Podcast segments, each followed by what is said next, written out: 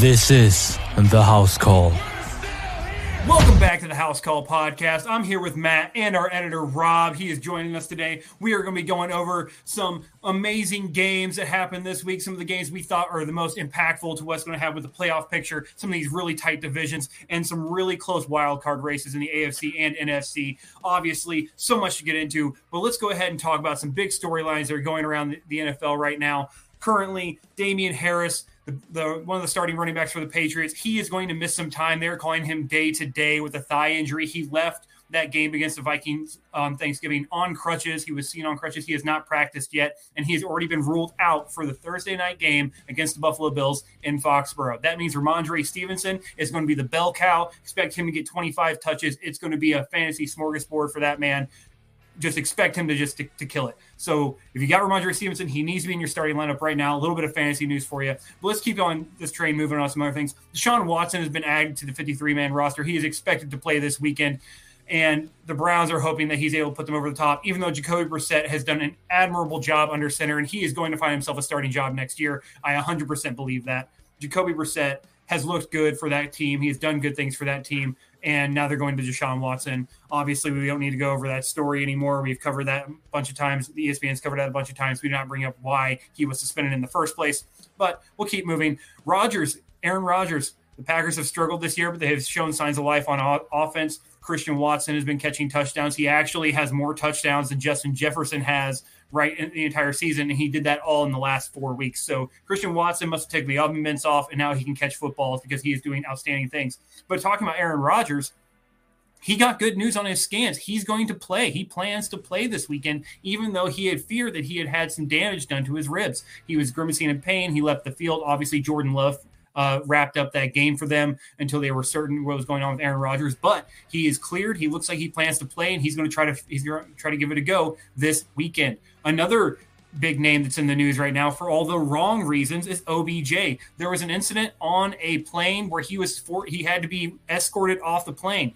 Uh, apparently, that was done with something with not refusing to put a seatbelt on or being uh, belligerent and unresponsive. There's a lot of stories on this thing. No one really knows exactly what happened, but he was asked to leave the plane. The Cowboys have come out. Uh, Jerry Jones has come out and said, We are unfazed by this incident. We are still after OBJ. we still think he's going to push us over the top. And there's a lot of people that believe that, you know, Jerry Jones is believing that that's the case. He is going, he believes that he, that's going to be the guy to put them over the top. We shall see.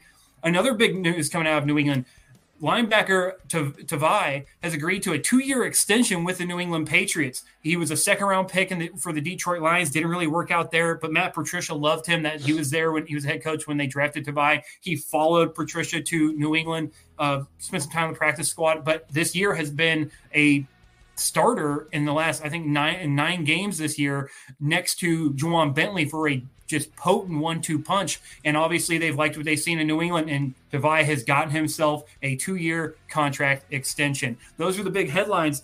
So now let's get into some quick hit news here, fellas. I want to ask you guys some questions. Obviously, you saw um, the Commanders and how they've been trying for years. It feels like to honor Sean Taylor.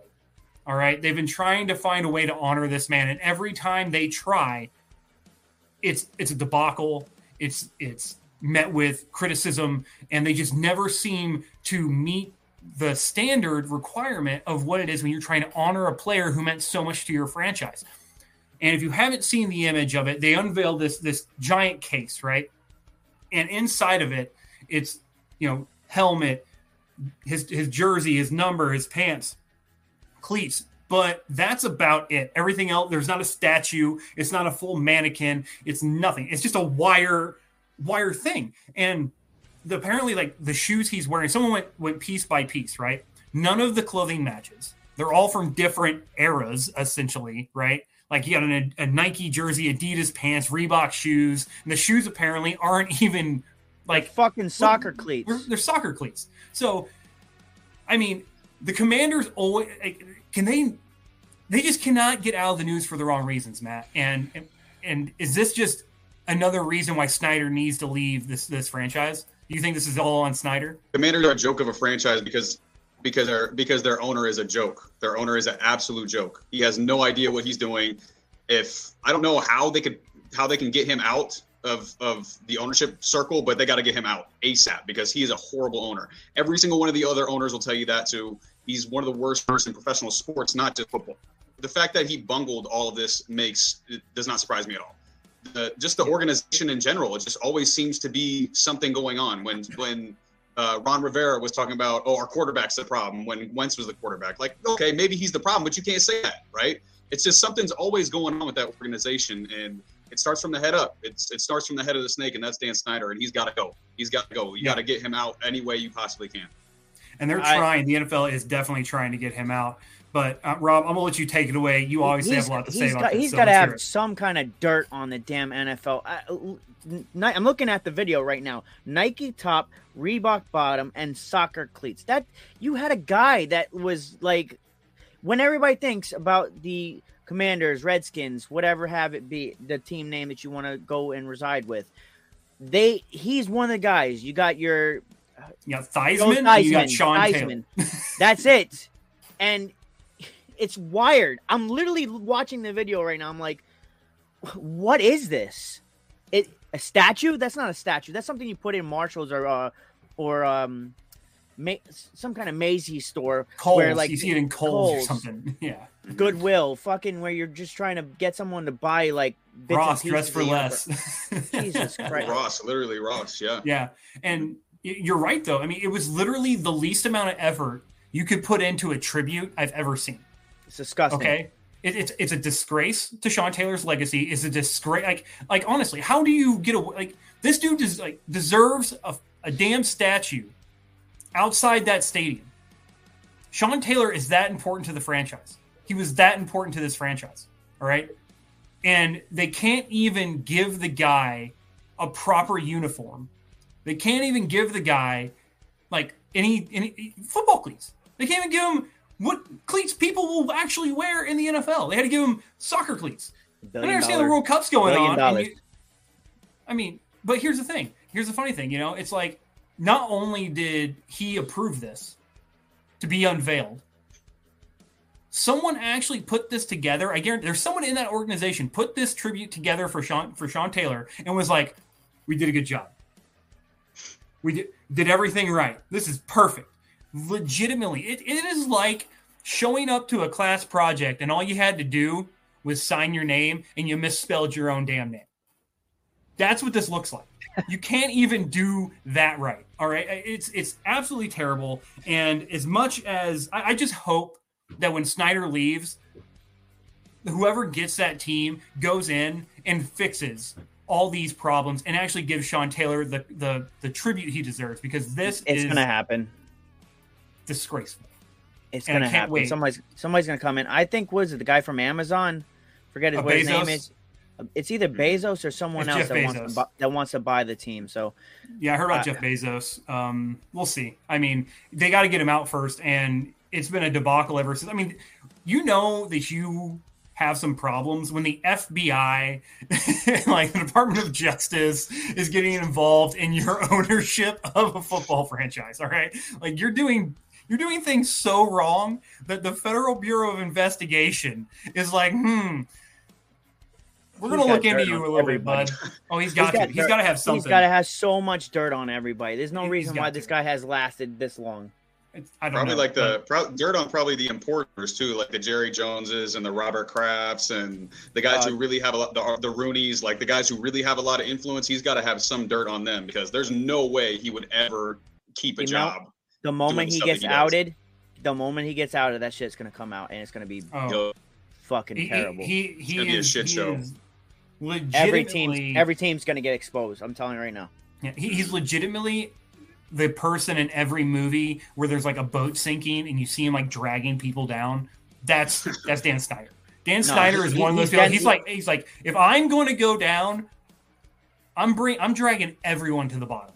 We're all going. We're going for a ride, man. He he is he is literally sitting in the front of the log ride with everyone else behind him. Is like, well, when this fucker tips, you're all coming to the bottom. We're all getting wet. It's going to be a blast. You wait, and it's going to happen. Like Rob said, it's going to happen. So let's go ahead and look at some games. There were some massive games in this this uh, this Sunday and Thanksgiving, obviously. Uh, I don't know. I I love Thanksgiving football. There was not a bad game on Thursday. Sunday, obviously, there was some ups and downs and some teams that you know at Monday Night Football we're not even going to talk about. And I was just. You know, but the first game I want to talk about is going to be Cowboys and the Giants. Obviously, these are both NFC East teams. As of right now, all four NFC, uh, all four NFC East teams. Sorry about that. Are in the playoffs. They're all in the playoffs right now. This mind blowing. This is this is the latest in the season, and obviously we all, they went to you know the expansion recently, but it's still the latest in the season that more than two teams from the same division really have been in the playoffs. That's ins- that's an insane thing to think about. And now that there's three wild card spots, you have a whole division in there, and it's insane. But this Cowboys Giants game was a very very good football game. I don't, I don't know how much of it you guys watched. I watched the whole thing, and it was back and forth, a lot of offense, a lot of defense, and you know, but I want to hear from you guys. Matt, what did you what did you take away from this game? Honestly, in this game, I didn't learn shit that I didn't already know. I knew the Cowboys were a better team than the Giants. The Giants were super banged up on that offensive line, which plays completely into the Cowboys' strength with Mike, Micah Parsons and Demarcus Lawrence and Armstrong, who they got up front. They were going to dominate that game up front, and they clearly went into that game saying, "We're going to stop Saquon Barkley. We're going to make sure Saquon Barkley doesn't beat us. We're going to make Danny Dimes beat us." And I don't know how many games Danny Dimes has won by himself, but it can't be more than about two or three. So. uh, it, it's clearly that was their game plan going in. We got to stop Saquon. We're going to make sure that Danny Dimes doesn't beat us, and that's exactly what they did. I like what I saw from Zeke. Zeke looked healthy. Zeke looked spry. Zeke actually looked really good. Uh, Micah Parsons obviously put his stamp on the game, but I didn't learn anything that I didn't already know. Cowboys are better than the Giants. Cowboys went in. They had a bad first half. Dak looked bad, threw a couple of picks, but bounced back in the second half, and they proved that they're the better team. Yeah, it, yeah. it didn't look it didn't look close really at all. Don't let the numbers fool you. The it, it was crazy. Um, looking at the Cowboys on 34 rush attempts between the two running backs. They were averaging four and a half yards per carry, 152 yards and a touchdown. It was just crazy. 430 yards of offense.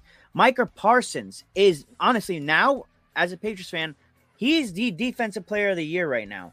He's got a 91.2 uh, PFF grade, 27 tackles, three forced fumbles, and 12 sacks, one sack behind Judon. He is impacting the game at a different level than Judon is. Now that you brought up the Giants, man, uh, look, in the last two games, Barkley has on 26 attempts has 61 yards and a touchdown. You cannot win a game when that is the that's your offense. That's your bell cow. That's the person that's the difference maker for your team. And I think it was not this game, but the last game, Daniel Jones had more rushing yards. You can't win games on that. And I don't know what it is, especially when you're going against teams that are not great against the run, and you you get what 29 yards. That's terrible. Yeah, the Cowboys. and, the Cowboys have been getting exposed on the ground. The Cowboys have been getting everybody been running the Cowboys, and then you know, like you said, Saquon's averaging two yards a carry, and I mean, Saquon's kind of that kind of that kind of back. He'll have games where he has you know three yards a carry, but then he'll have games where he's got eight yards a carry because he popped the 80 yard touchdown. You know, so but obviously they didn't get those big plays, and you know Dallas took advantage.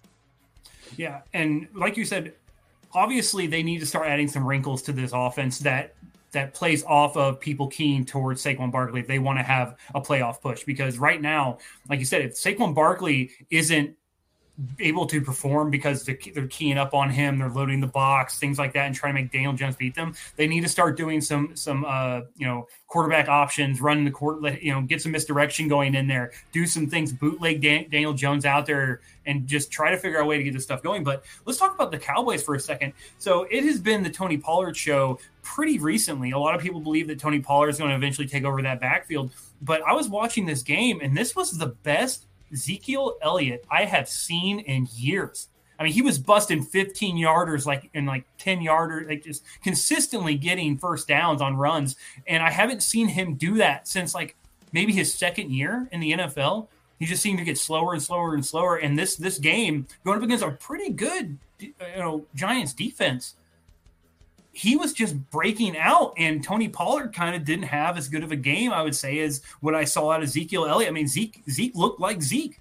That was the Zeke that everyone thought we were getting. You know, we're, we're going to have all this time, and that was who I saw. I mean, he was just busting off big runs. You know, finding the hole. He would just look the best I had seen him. You know, Ezekiel Elliott back. Uh, I don't. I, don't, know, about, that.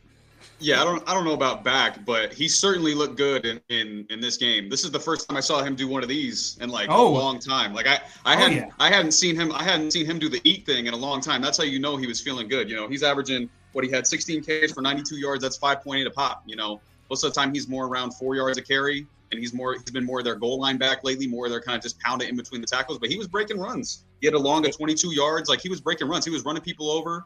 But Tony Pollard's still the guy. Don't get it twisted. I Oh, if, I'm, if I'm gonna if I'm gonna give somebody the rock in that backfield, it's gonna be Tony Pollard because I know he's got the ability to go 80 yards, not just you know 15 or 20. You know, he's got the Yeah. ability to take a, a, 10 yard run to 80 as opposed to Zeke, who's gonna take a 10 yard run to 15. You know, but that is Yeah. the best Zeke's look. But I wouldn't I wouldn't go as far as to say he's back. Yeah, It I does. mean, it does help though when you have CeeDee Lamb going off for 106 yards, and then you got the tight end party that jumped into that. That uh, was it? I forget what the That Dalton Schultz and all those guys jumped into the yeah. that, Salvation no that big red the Salvation barrel Army. Salvation. Yeah, Salvation oh my god! Yeah. Every one of their tight ends, they one of their I think it was a rookie tight end actually jumped over a guy. It was incredible. Mhm. It was incredible. I think it was Ferguson. Yeah, They they, just- were they playing uh, whack a mole, playing whack a mole in it. Yeah, yeah, yeah. yeah. I mean, honestly, the Dallas offense, as long as as Dak is making the right decisions, they are probably. I think they can keep up with the Eagles. I really They can do. keep up with know- anybody. They can keep we up. talked with, about it last week. I'm gonna say right now, it look, I I am a Cowboys hater just as much as the next person, but from what I saw in that game, and what I saw against the Vikings, I get the Vikings are the 31st ranked de- defense, but when it comes to like what they needed to do, and if they play their best football, they could beat anybody. I hate. I don't Completely want them to touch the Patriots Super Bowl wins. Mm-hmm. However, I got to call it how I how I see it. The Vikings have too many flaws. The Cowboys, the, the Eagles have too many flaws. Look at the Cowboys. If the Cowboys play their best game, they have a really, really good defense, a really good offense. They got a complementary of weapons, whether it be CeeDee Lamb on offense or your Ezekiel Elliott, Tony Pollard in the backfield, or your ti- group of tight ends, or Gallup. It, look, there's just too many things. And if OBJ goes there, oh my God. And but the thing is, like you said it, you the key thing you said was when they play their best football. When? and and that is going to that is the problem we've always seen with the Cowboys. It's it's it's literally they have all the talent, they have this great defense, and then like you watch what they did to the Vikings, you watched how they handled the Giants, and then you go back two more weeks or like a week before, like you know three weeks ago, and they literally lit the Packers beat. them. Like That's And- that's and- parody. That's just right, parody and, in the league. and, and it, it, it is parody in the league, but the problem I see is, is that you know they play down to their opponent, Mhm. and you can't do that and win a Super Bowl. You have to be dominant all the time. It's okay to lose close games to good teams, but the Packers were on a six-week losing streak. The, the Cowboys just have that thing where it's like no matter when it's it's a huge game and they need to win it, it just seems like they never find a way to win like the biggest game. Like they'll go into the playoffs and you don't think, man, these guys are gonna run through. Like when like when it was what was it, 2016, when it was Dak and Zeke's rookie year, and we're like, man, they're gonna run through the playoffs. And then sure enough, Aaron Rodgers comes in, beats them in the first round. Last year I thought one- they were gonna beat the Niners. Last year I thought Yeah, they were gonna they beat the lost Niners. Niners. that was just and bad, like- bad, bad clock Crazy. management. Yeah, but you think about it, and they that year, their rookie year, they were what? They lost two games or something like that. Like they didn't. They were on fire. Came out, 14. smoked, and and that's been the story of the Cowboys all the way back to Tony Romo. You know, good team makes the playoffs, suddenly forgets how to play football, but. We can move on to the next game. I know you guys want to talk about this one. I want to talk about this one. Matt, last week, he had said that, you know, hey, let's pump the brakes. The Vikings are coming off a big, big loss, and sometimes the NFL's backwards, even though the Patriots are coming off a big win last second, riding high. The Vikings got smoked by the Cowboys. Sometimes the NFL's backwards, and you know I wouldn't say the Vikings are going to get blown out in this game. They, they're they're going to win, and Matt picked the Vikings to win, and the Vikings beat the Patriots on Thursday Night Football on Thanksgiving. Obviously, I have some feelings about this game. I'm going to wait. Actually, no, I'm going to go first. I'm going to go first because I have some feelings about this game that I need to get out, and I don't want you guys stealing my thunder. So I'm just going to go ahead and say it. this team is the 2021 Patriots 2.0. A defense that's only good against shitty teams and an offense that can't put up enough points to keep up with good teams. That's literally who this team is right now. All right. Because that defense I saw was not the defense that faced the Jets. It was not the defense that faced the Colts. It was the defense that faced the Bears. And that defense got straight just mollywopped. Thank you, Matt. I'm going to use it again. It, they got mollywopped. That was the most atrocious thing. And like this is it just reminds me of 2021. A team that cannot play collectively for 60 minutes of good football. They're just completely in, incapable of it. All right. I mean, you're talking about you send a rookie gunner or a rookie wing out there, right, on a punt block for no reason. What was the point? What was the point of sending him on a pump block there? There is none. You're getting the ball back. You have time. It's a tie game. If you run the ball, if you do the things correctly, you're fine. In fact, and I'm going to bring it up because I saved this, right? I saved this. I'm going to, I have to pull it up real quick. And Matt, I'm going to go ahead and let you go into it. Give us your thoughts on this game. Like I said, you called the Vikings. You know, what did you see? And why did I pull this up?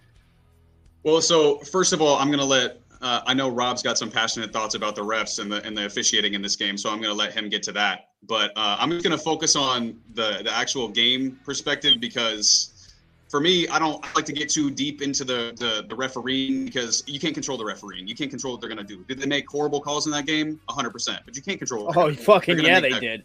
Yeah, they made some horrible calls, but you can't control what they're going to do. Mac Jones played great. Mac Jones played a great football game. He the the the sack at the end of the half it's you know they got two timeouts or they got two timeouts or they got one timeout, excuse me, and he slides down instead of throwing the football away. That means we only got one. We instead of having two plays, we only get one play to the end zone, right? That's a big mistake that could have cost us some points, right? The sack, the third and seven sack in the fourth quarter with the game on the line, right? He takes a third and seven sack and make it fourth and sixteen, right? That's another play. Cost us points, right? So again, there was bad. There was bad plays by Mac in that game that he could certainly he left points on the board. He, he left board. That's and listen, I'm not a Mac. I'm not a Mac hater. I'm not a Mac pro Mac guy. I'm just a kind of in between on Mac. Okay? I think he's a he's a league average quarterback. I think he's a solid quarterback, but he's got to make those plays. And at the end of the day, what's the identity of our football team? What is our team's identity? I have no idea what the identity of our football team is. We have a great running back, but we don't run the football very well. Uh, good defense, like you said, we can't play good defense against good teams the Vikings were going up and down the field on us like it was nothing, right? And then we're supposed to have good coaching, and then we have stupid penalties like the one Joe was talking about with the roughing the, the, the roughing the punter in the fourth corner. Like we can't be having stuff like that. Those are the plays that cost us the game at the end of the day. So yeah. at the end of the day, we got to look ourselves in the mirror and say, hey, we got to be better. Don't blame it on the officials. We had so many opportunities to win this game, and we didn't do it. Absolutely. And speaking of that, the thing I want to look up. So obviously, everyone knows that the surviving the ground Hunter Henry catch, right? It's bullshit. Turns out, turns out, uh, surviving the catch was removed in 2018.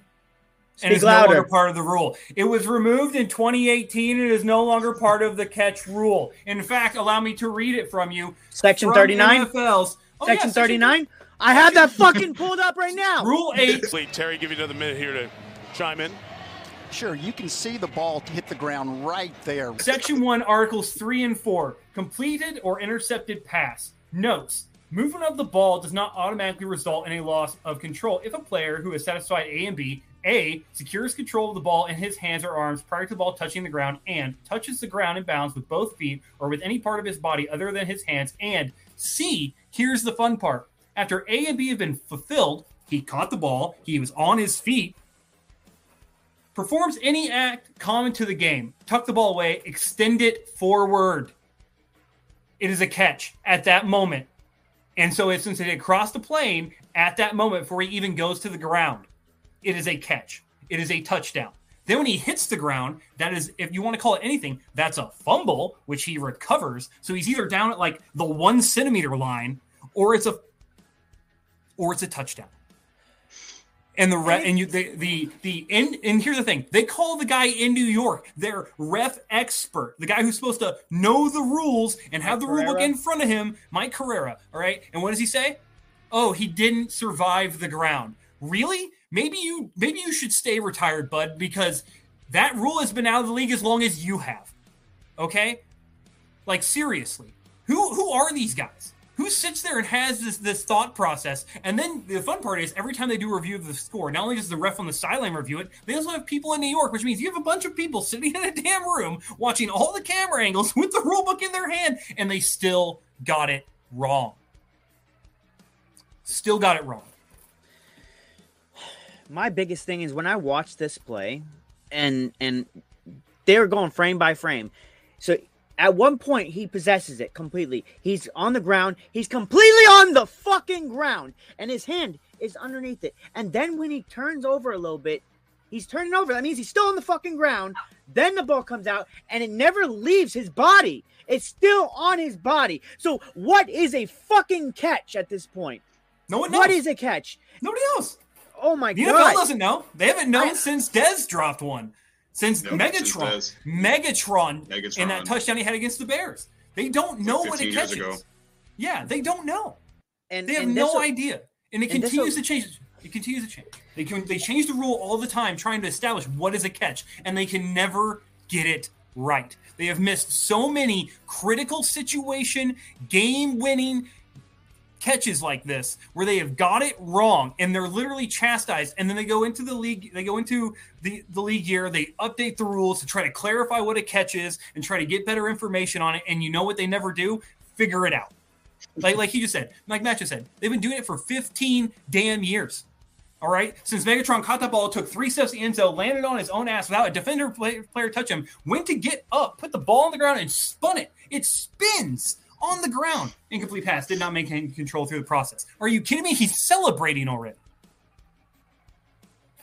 And since Wow. then, they haven't been able to get it right. I, I don't right. know. Do you know what the crazy thing is? You know how many of these things I saw? How many of these problems I saw prior to the Megatron catch?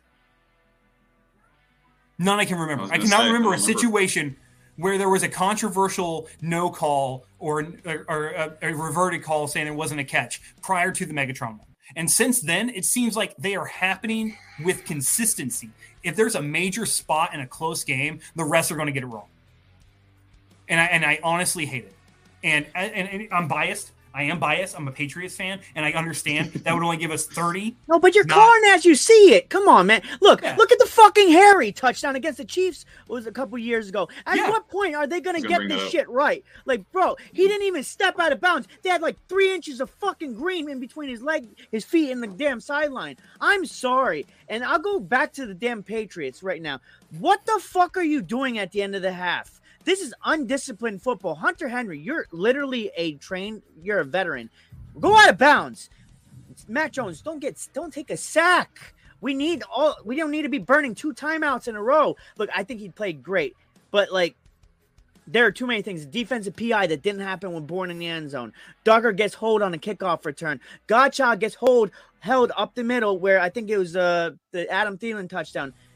And the Henry non touchdown. Those are fucking game changing plays. I don't want to be a homer, but at some point, like I don't know. You gotta get it right, or you don't deserve to be an official. there there should be some there should be a legitimate test where these guys have to take a test and if they see it they have to be able to judge it and tell what like if you go there's a i could show i will show it at this point in the video there's a close-up where hunter henry's hands you literally You why is that i see why do i see this his after the game why do I see this app? So okay, even if the, he rolls even a little bit more, he possessed it for a fucking millisecond. It's a touchdown. He broke the plane at that point. It's a touchdown. I don't want to hear any about him surviving any more of the part of the ground. At that point, it's a fucking touchdown, and that's a game changer. At that point, we settle for three points. That's a four point fucking swing.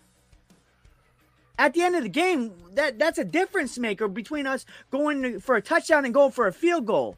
And think about it: if you score that touchdown, they don't try a pump block because you're up four at that point. You're up thirty to twenty six, and you're getting the ball back with eight minutes left. You don't you don't do a pump block. You go full protect, and you give your guy a chance to run it back. That's what you do. But I want I want to bring something else to your attention. So Bill Belichick is 0-2 in this stadium. All right, he's 0-2 in Minnesota. Now, do you the other game was the Eagles Super Bowl? Now, there's a play I want to bring Oh, to your attention. It's not the it's not the Philly special. No, it's the It's- running it- back of the end zone where he never possessed it fully, and they called that a the- fucking touchdown. They call that a touchdown. Uh, Or how about, know, how about the but- tight end leaping across the goal line, hitting the ground, and the Zach ball Ertz. going out as he catches it? Zach, yeah, Ertz doing it. Mm-hmm. And you know what the ref said in that? I don't care that the ball moved. How about the the legal plane. formation that Joe freaking? Oh my god! It doesn't matter. It Oh, doesn't matter. God. But those are the things. Well- in the Oh, same God. in the same stadium, they called one tight end a touchdown who had the exact same thing happen, and the other one a no touchdown and an incomplete Well, I'm- We we saw another we saw another example of it. It went in the Patriots' benefit. It was the Jesse James play where he stuck it across the goal line, and they said it, it was a touchdown. It's like Yeah. I'm I'm, conf- I'm just confused about like it's like the same play three times, and Three two of it's two of them it's, the it's same a touchdown, action. and one of them it's not. It's like doesn't make any sense. There's no No. fucking consistency. No idea. And consistency So- and consistency. Speaking speaking from my profession, I'm a coach. So speaking from personal experience, all you want from an official is to be consistent. I don't care if you're consistently shitty. Just be consistent with what the call is. Like, Yeah. just make sure that you're the, the same. I don't care what the rule is. Just make sure that the how it's interpreted is the same. And officials Yeah. don't do that. It's a completely different call from one call to another, and that's what's the frustrating part. Is I want to get all these videos together, Rob. And if you can find them, please do. I want you to find I'm gonna the, try my the Dez best. Bryant, the Dez, the Dez Bryant one, Dez the Calvin. Megatron one, and we're just gonna play a thing on on Instagram and TikTok. Tell me which one of these is a catch. I got, I got you. It might take a little, because it's little going to be while. but- hilarious. It's going to be hilarious because I'll play. Cl- everyone's uh, go, how about clown music catches." in the background? How about Yeah. clown music in the background? Yeah, circus.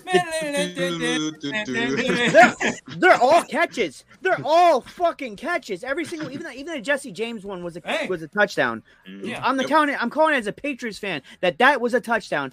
touchdown.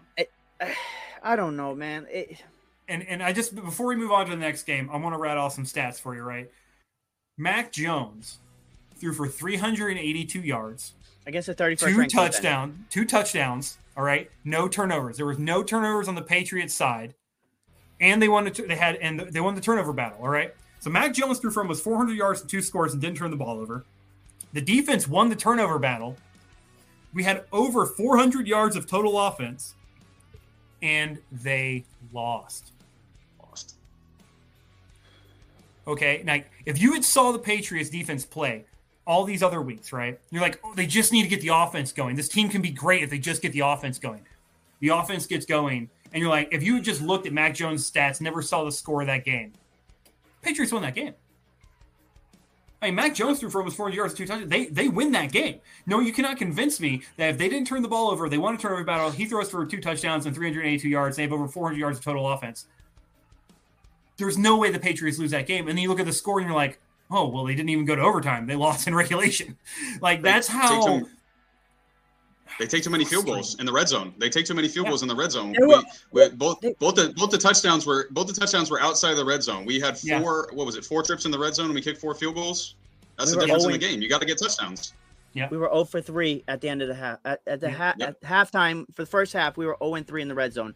Uh, Mhm. look, uh, look, look at the def- Look at the players that quarterbacks. This is why I said I wasn't crowning this defense just yet because we did during that did that during the win streak last year. And you go look at that win streak, it was against shit teams. Mhm. I, I haven't seen a good Belichick defense in a long time. You've heard Zach Wilson, okay. 2.7, Nice. 2 inches, whatever it is. Nice, whatever the fucking great personality. Uh, then you got Sam Ehlinger. Then you got who else? Like, there's a Zach bunch Wilson of again. shit. Zach Wilson again. A bunch of shit quarterbacks. So Jared until I see this team go against a Josh Allen, by the way, this is going to be a game where, like, They got to you win. can't stop mobile quarterbacks. This is going to be a problem. And They- and and Josh Allen, I'm sorry win. for cutting you off, Joe. He has six touchdowns and seven interceptions in his last six games. He has not played good at all. You, I literally will bring up the graphic where Davis Mills and him are the same quarterback in the last six games. I did. I posted on my Patriots page. They're the same quarterback. They're terrible at right now. They're win- the Bills are winning just because of everything else around them, not because of Josh Allen. Yeah. Well, runs too. To be fair to Josh, Josh had like 300 yards and three I- I- touchdowns I get ground. that, but, So like, he's, I'm he's just turning saying- the ball over too much. Turn the ball Yeah. over way too much. he's what leading the league in interceptions right now. But I'm not saying Yeah. that to throw shots at him. I'm saying that like he has not been played great. There's no reason why we don't at least have a chance in this game. And I'm gonna say right now, if you let him do what he's doing with his legs against us last year, uh, it's gonna be a long game. I just hope to see a damn punt, but we'll talk about that some other time. That's that's future games. We're going to focus on this. We've obviously beat this one like a dead horse that's been rotting out back the barn for a couple of weeks. So let's move on to the Bengals and the Titans. Now, this was a game, a lot of playoff implications. Obviously, with the Patriots losing, the Bengals were the seven seed. They were trying to move up in the standings. They did that. They've succeeded there. Now the sixth seed. Patriots have fallen out of the playoffs after a loss to the Vikings. a lot of people thought the Titans had the recipe to beat this team. They thought they had, you know, they would keep the ball away from from Joe Burrow. They would run the football. The Bengals defense couldn't handle Derrick Henry. They would do some timely throws, and then the Titans defense was good enough to hold the Bengals down. And you know, it just didn't materialize that way. The Bengals, I think the Bengals got ahead a little early, and the Titans just couldn't quite get back into it. And I watched this game, and I'm telling you right now,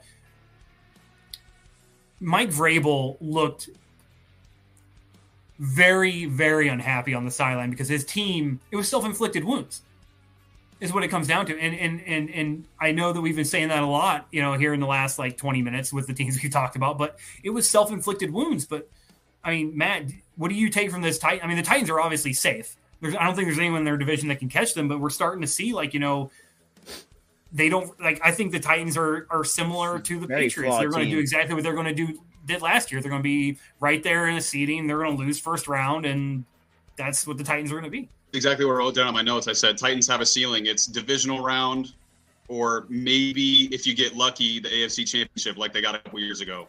Listen, Ryan Tannehill is not the guy. You either gotta you either gotta move on from Tannehill or you gotta put some like crazy Miami Dolphins type weapons around him, where you get Jaylen Waddle and Tyreek Hill, and you got to put some. I like I like the kid Burks. Burks looks good. He was making a made a nice contested catch. Uh, Oh my god! down the middle of the field. It looked like a post. He looked good, but you got to get somebody else. You got to get another receiver. Robert Woods is over the hill, but Tannehill is not that guy anymore. Tannehill, he's listen, he had a couple of good years, but you're not going to win a Super Bowl with Ryan Tannehill as your quarterback unless you got a great, amazing defense and amazing playmakers around him. Unless you got the perfect, ideal team around him, you're not going to win a Super Bowl with him. And when you hold Derrick Henry to what was it, 17 carries for 38 yards, 2.2 a pop.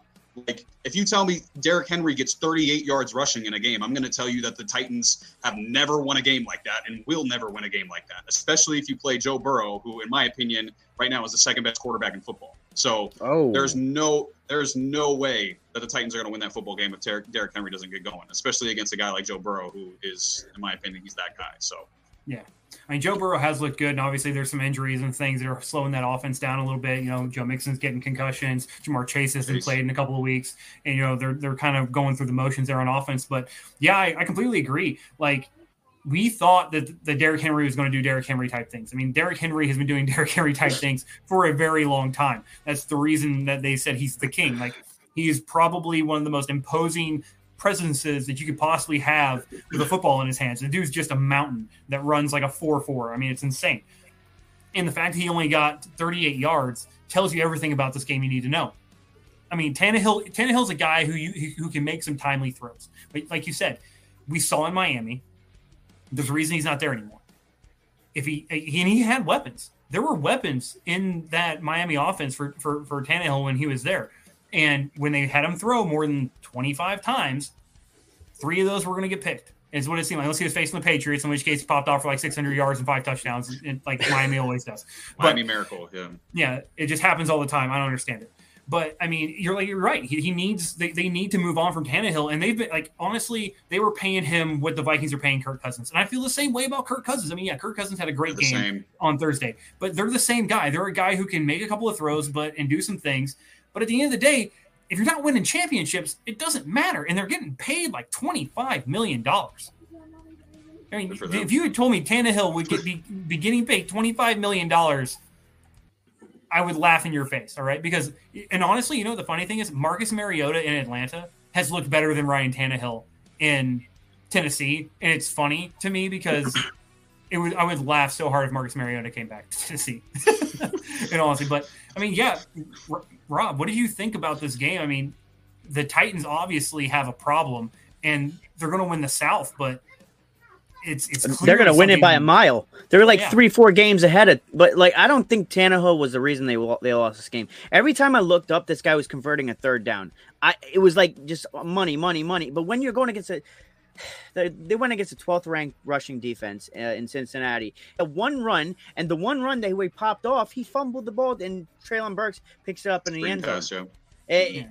But if we're gonna switch gears to the Bengals, no Mixon, no Chase, no problem. Insert Tee Higgins for seven receptions on nine Hmm. attempts on 114 yards. Samaje Perine popped off. Got yeah, an he, angry he run did really good too.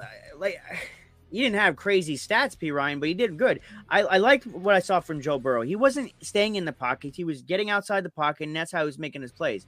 That's something I haven't seen from him throughout the, his stint as a starting quarterback in the NFL. Um, I don't know the like you said, the Titans they're not going to compete unless they're going to go as far as Henry is going to take them. And if you're going to go in in, in the playoffs, you're going to go against teams that are really good against the run or, or really good against the pass, and you got to kind of settle with one or the other. And the fact is, Tannehill is Jimmy Garoppolo, Tannehill is Kirk Cousins, Tannehill is n- insert mid quarterback. Yeah. Because at this point, Taylor Heinicke, Mac Jones, Taylor Heinicke, yeah, oh Christ, Ernesto's already typing a comment. Seems like every video we say this shit. But he, if he's not popping off, you're you're gonna load the box all day. You, who do you got? Robert Woods? No, but he's not gonna scare. And I mean, Treylon he's Burks not been the still, same since that injury. So and Treylon Burks is still young. He's like a better version of N'Keal Harry. I agree. You know, the Bengals, we've been waiting for the Bengals to turn it on all year, and they're finally starting to find their stride. They're finally starting to look, and it's it's kind of at the right time, especially when you think about, you know, the Browns have been kind of up and down. They're pulling, they're, you know, trying to figure out, and we don't know what we're going to get into Sean Watson. The Ravens, who we're going to talk about here in a second, you know, Hmm. we can probably just segue right into that game. Let's talk about it. I mean, we, like we we've already talked about how good the Bengals looked and how bad the Titans look. Let's go to another team that doesn't look good. I saw a stat that there have been, I think, four teams that have I have led that- by I two have that scores, stat. I have that two scores in the in, in a game, right? At least two scores, and all those teams in their first eleven weeks started eleven and zero, except for the 2022 Baltimore Baltimore Ravens, who are seven and four, and it happened again on Sunday. That defense, man. The Jaguars upsetting the Ravens on a Zay Jones two point conversion throw from Trevor Lawrence to win the game, and I, and then you find out that John Harbaugh has pulled in Lamar Jackson because of a tweet that he sent out or a post on Instagram he sent out.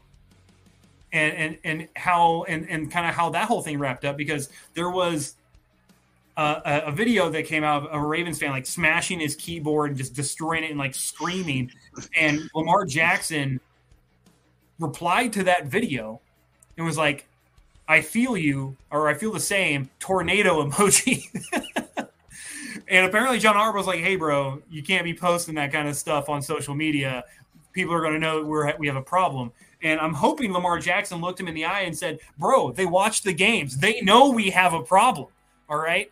And the problem is, is that the Ravens are dangerously close to losing control of this division.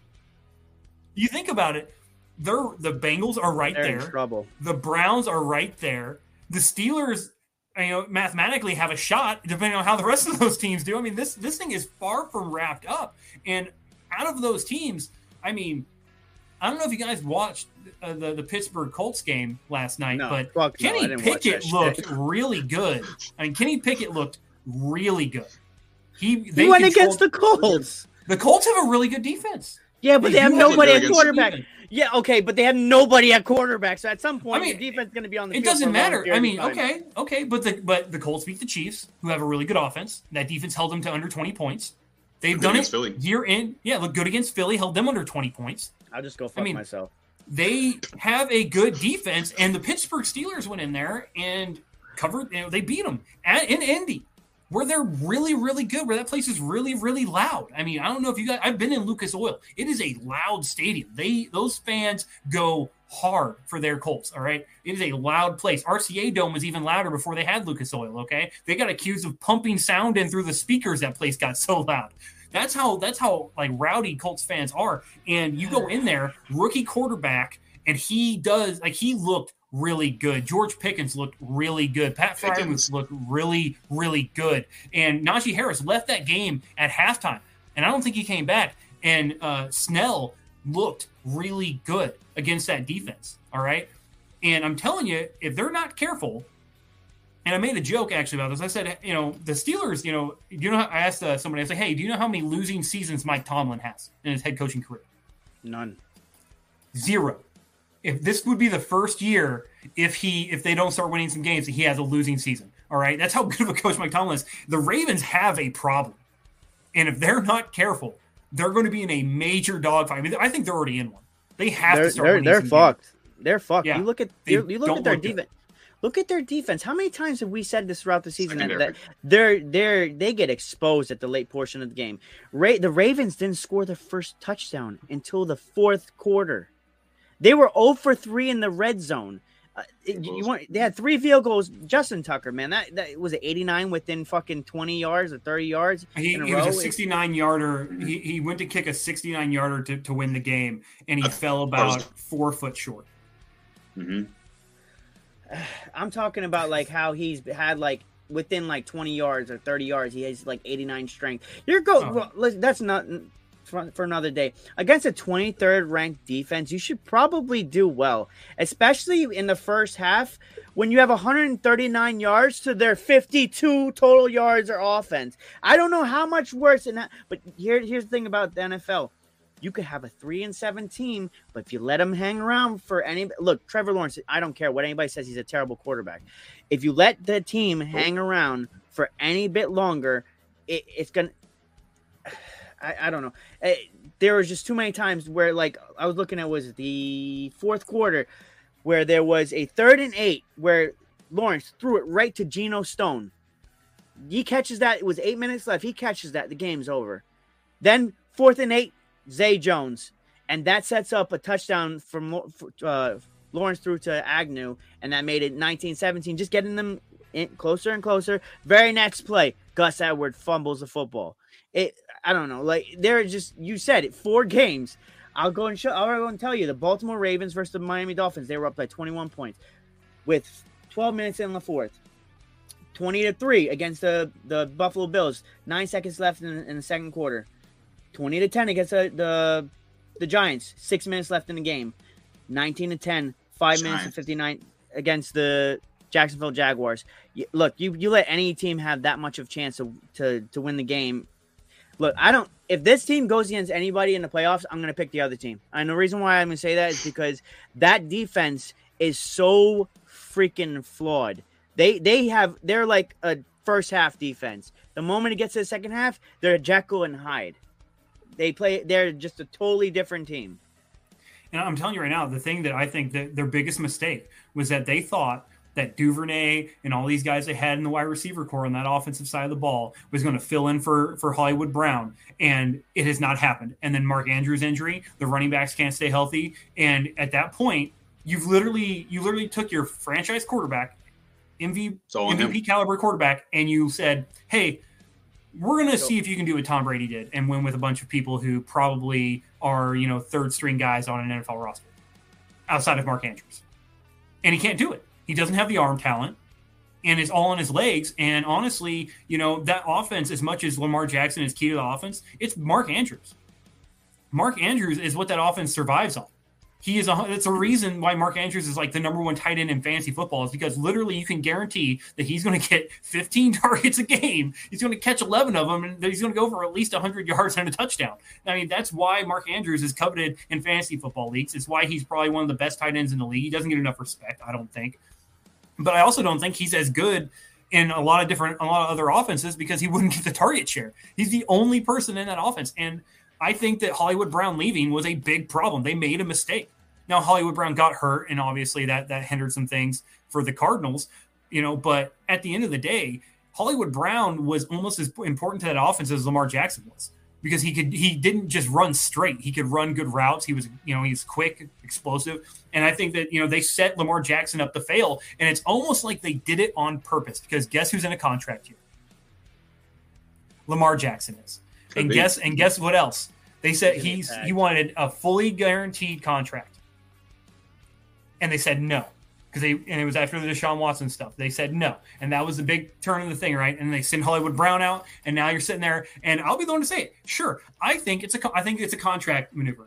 I think they're they're playing chess right now with with Lamar Jackson saying, "Hey, well, you know, you didn't really have a good year," and he's going to be, "Well, I didn't have, you know, there was a lot of injuries." I'm like, ah, you know? I don't think you're worth fully guaranteed money. We'll give you like five years, and we'll do four of those years fully guaranteed with a void year on the fifth year. How about that? Or something like that. Because honestly, that's the only thing I could see right now of why you trade away your second best receiving option outside of Mark Andrews. it's going to be sloppy. Crazy. It's going to be it's going to be so sloppy because you look at the situation. He wants a contract. He wants full guaranteed money. It's n- it's not going to happen. I don't think. And the fact is, I had Patriots fans that comment on my page. Oh, when we go get Lamar Jackson, he's going to get tagged. They're, he's not going to see the light of day. Even if you want to go and get him, they're going to tag him, and that they'll trade him before they would give him up for nothing. It's not going to Yeah. happen.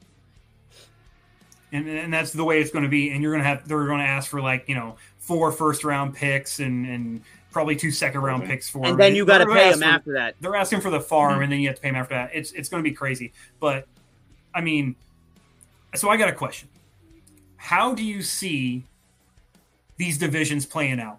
How do you see? Obviously, the West, the Chiefs are pretty are looking like they're probably running away with it. I don't see the Raiders coming back. The Broncos look like ass, and the Chargers can't figure themselves out with all the injuries they got. So the Chiefs are winning that one. Obviously, we know how tight the AFC East is. We've talked about that a bunch of times. But the AFC North, who's winning the AFC North? The Bengals. I got Cincinnati. I mean, Uh, I'm right there with you guys. I, I think that they're one. They're the closest in record, and they are looking the best. I mean, in all honesty, I don't. There's too much distractions in the AFC North right now. Like Yeah. especially with the with the Ravens, there's too many distractions. That's going Like to you be their downfall. like you guys said with with the Ravens, what both of you said to both your points, the Ravens need a clear wide receiver one, like a Ja'Marr Chase or a Tyreek Hill or something like a clear wide receiver one, or they need a clear running back one, like a Derrick Henry or a Jonathan Taylor or something like that. They need to take the pressure off Lamar. There's too much pressure on him. And then when you get to that defense, who's really good against the run, maybe they're not good against the run. Maybe they're just so bad against the pass that everybody knows they can throw on them, so they're going to throw all over him. Like we've seen what Joe Burrow did to him last year. Joe Burrow threw for what 500 yards in one game, 400 yards in the other one. Like that that secondary is awful. Like you you, you can't win. The, I I think they'll still make the playoffs, but you can't win a like uh go anywhere in the playoffs with a secondary that's that bad. You're going to get cooked by Mahomes, Herbert, Burrow, Josh Allen. Any of those quarterbacks in the AFC are going to cook you, and that's going to lead to a quick exit. So I got Cincinnati in that division for sure. I mean, And looking- I I'm looking at it right now, and I I, I want to look at their their their schedule because if the Ravens aren't careful, as tight of a race as this playoff is in the AFC, they could find themselves on the outside looking in very quickly. They're only a game up on the Patriots, who are the the eighth or in the eighth spot right now.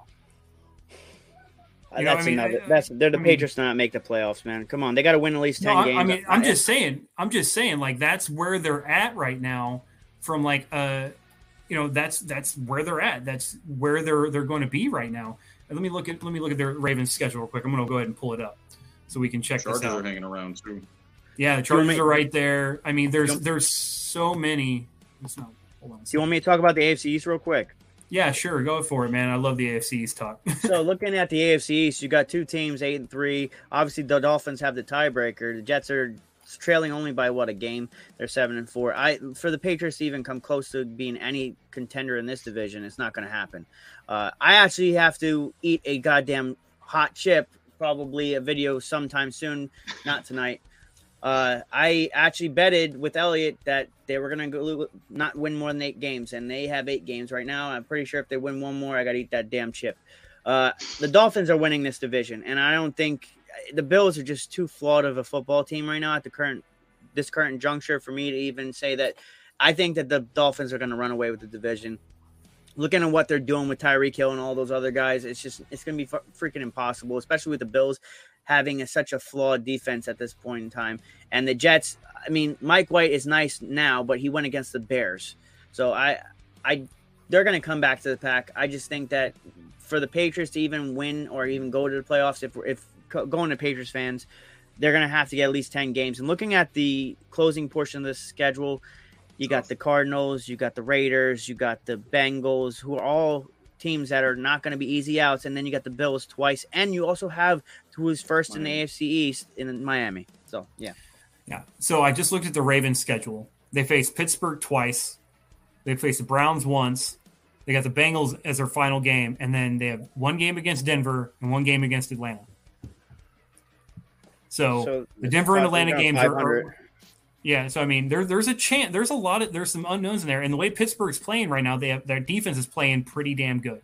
They know the Ravens. That game is going to be tough. It's always tough. All right, and they face them twice still. The Pittsburgh Steelers could play spoiler, if they if Kenny Pickett plays the way he did on Monday night. Because I'm telling you right now, Kenny Pickett balled out Monday night. He good. looked really, really good. And that offense looked like they figured it out. Like they look like they're on like Kenny Pickett should be under center. They look like, you know, it doesn't matter who he's handing the ball off to, it doesn't matter who's out there running routes, that offensive line is playing well, and that defense was flying around. I'm telling you, the Ravens have a chance of not only missing out on the AFC North, but missing out on the playoffs if they don't figure it out. Because I'm telling you, that's Kenny Pickett, the way he looked last night, is going to eat that defense alive. Because they are that bad. Be surprised. And Lamar Jackson has nobody. Nobody. Mark Andrews is not 100%. And it's going to be ugly if they don't figure it out. And I think the turmoil in that locker room, I think there's Coming. a lot of guys in that locker room are not believing right now. I think there's a lot of unrest. I think that, you know, there's clearly some problems between the quarterback and the coach because you don't have report that, you know, you had to sit down with your quarterback because of him venting on social media. And then like that's not those are not things that are supposed to supposed to happen in, in a franchise that's supposed to win this division because they've been doing it all year. You know, this is not the team that beat the Bills I got a hot take. or like was beating the Bills. He's gonna go to the. He's gonna be traded to the Texans. I'm- I'm- I, I don't think. Look, hear me out. Like the Texans have what, what the second or third pick in in the draft, and Lamar is he's stirring up the pot for a reason. Look, this may be this is a hot the hottest of hot takes, but if they don't offer him what he wants, they're going to have to tag him and trade him. Like I just said earlier in this episode. So I got here's another storyline for you. Sean Payton has been linked to Lamar Jackson. He said, you know, he's a free agent next year. I'm a free agent. Maybe work something out. If Lamar Jackson goes to another team that has, you know, probably not as good, something like that, do you see Sean Payton following him to where he goes? Do you think Sean Payton coaches Lamar Why not? next year if he's not a Raven? Nick I can see Caserio has Nick Caserio's rebuilt rosters before. The only thing is the only reason why like the Texans are as bad as they are is because Davis Mills is not a good quarterback for one, and there's not a lot of talent there. You get you get Lamar No. Jackson there, you're gonna there, there's gonna be a lot of players flocking. They like Lamar Jackson. There's gonna be a lot of players flocking to the Texans, and I think that he, I'm saying he, it just it kind of makes sense. Sean Payton can turn that team around, and then the, the Texans are, and then you're in a division that's like Who's good? Who's good in this division? Tennessee. They're very Sure. flawed. I mean, yeah, the, we have said for the last couple of years that the AFC South is up for grabs every year. We like like the Titans have a hold on it, but it is a very loose grip. It's like Mhm. an 80 year old woman holding her purse, loose grip. You know, like geriatric hands are shaking as tight as they can, but it's like you know you just Somebody's waiting to steal it. away. Yeah. yeah, yeah, it's just going to happen, man. So, but that's all we got for today at the House Call podcast. Uh, we we love bringing you this content. If you want us to keep bringing this content, you want to see some more content, go to our social media platforms. That's Instagram, that's TikTok, that's Twitter, that's Spotify. We're on all the platforms there. We're even here where you're watching this here on YouTube. Go subscribe, follow, share the content, help us grow, help us reach other people who want to see good sporting content, want to get into a channel that has good sporting content. We cover multiple sports. It's not just football. We do basketball segment uh, called the Brick House. We do a fighting. We got a, a fight segment that covers MMA, boxing, UFC, all those sorts of stuff like that. We have tons of segments. Go check us out. We have a new website. It will be down in the description of this video. You can go check that out as well.